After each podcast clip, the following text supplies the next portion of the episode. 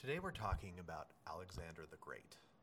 And let me start by asking you this question. What makes him the great?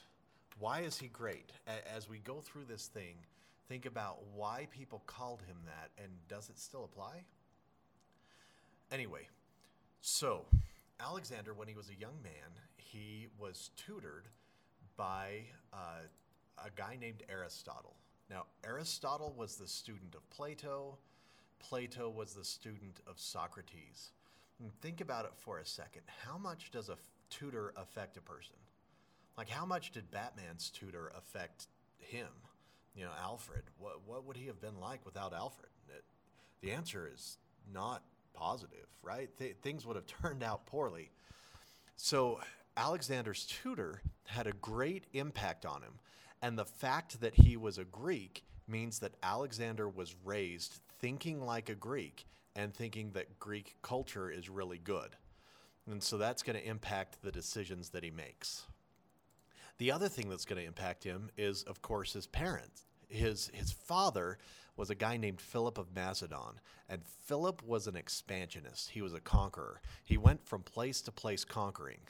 So Alexander, from his upbringing, he learned that Greek culture is awesome, and he learned philosophy and thinking in a Greek way, and he, from his father, learned to be a conqueror. So these are the important things about his childhood. Now, why do they call him the Great?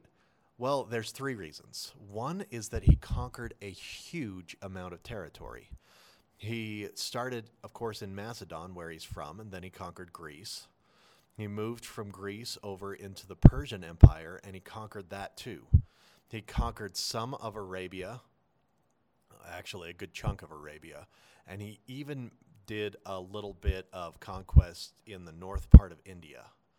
So they call things the great in history when they were really big or important, not necessarily when they were good.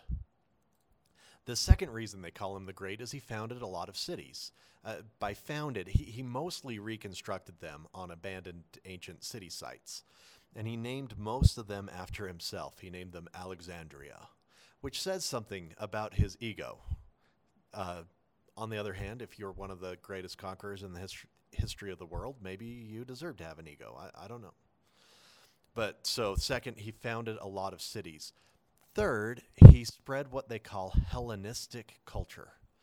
So it's not Greek culture. They call Greek culture Hellenic culture. So this isn't Greek culture, but it's kind of a Greek-like culture, kind of similar to Greek. So Alexander spread Hellenistic culture. We still admire Greek philosophy. We vote like the Greeks did. Not exactly like the Greeks did, but we vote, and the Greeks voted. We admire their philosophy and their stuff. So this is the kind of thing that really that leads him to be the great, because he's the one who's responsible for spreading this Hellenistic culture throughout the world. Now, unfortunately, he died at the age of 33. He got sick. They're still not sure why. He drank a lot, and then he collapsed in bed, and then he died. Very young, about a month before his 33rd birthday. And so when he died, they asked him what he wanted to be done with his empire. And he just said, his empire should go to the strongest. I foresee great funeral games after my death. And he kind of thought that would be fun if they fought each other. So the top generals divided his empire among them. And besides that, in India, because he'd kind of destabilized the government, it led to a new dynasty that we're going to talk about in another day. That's it, my friends.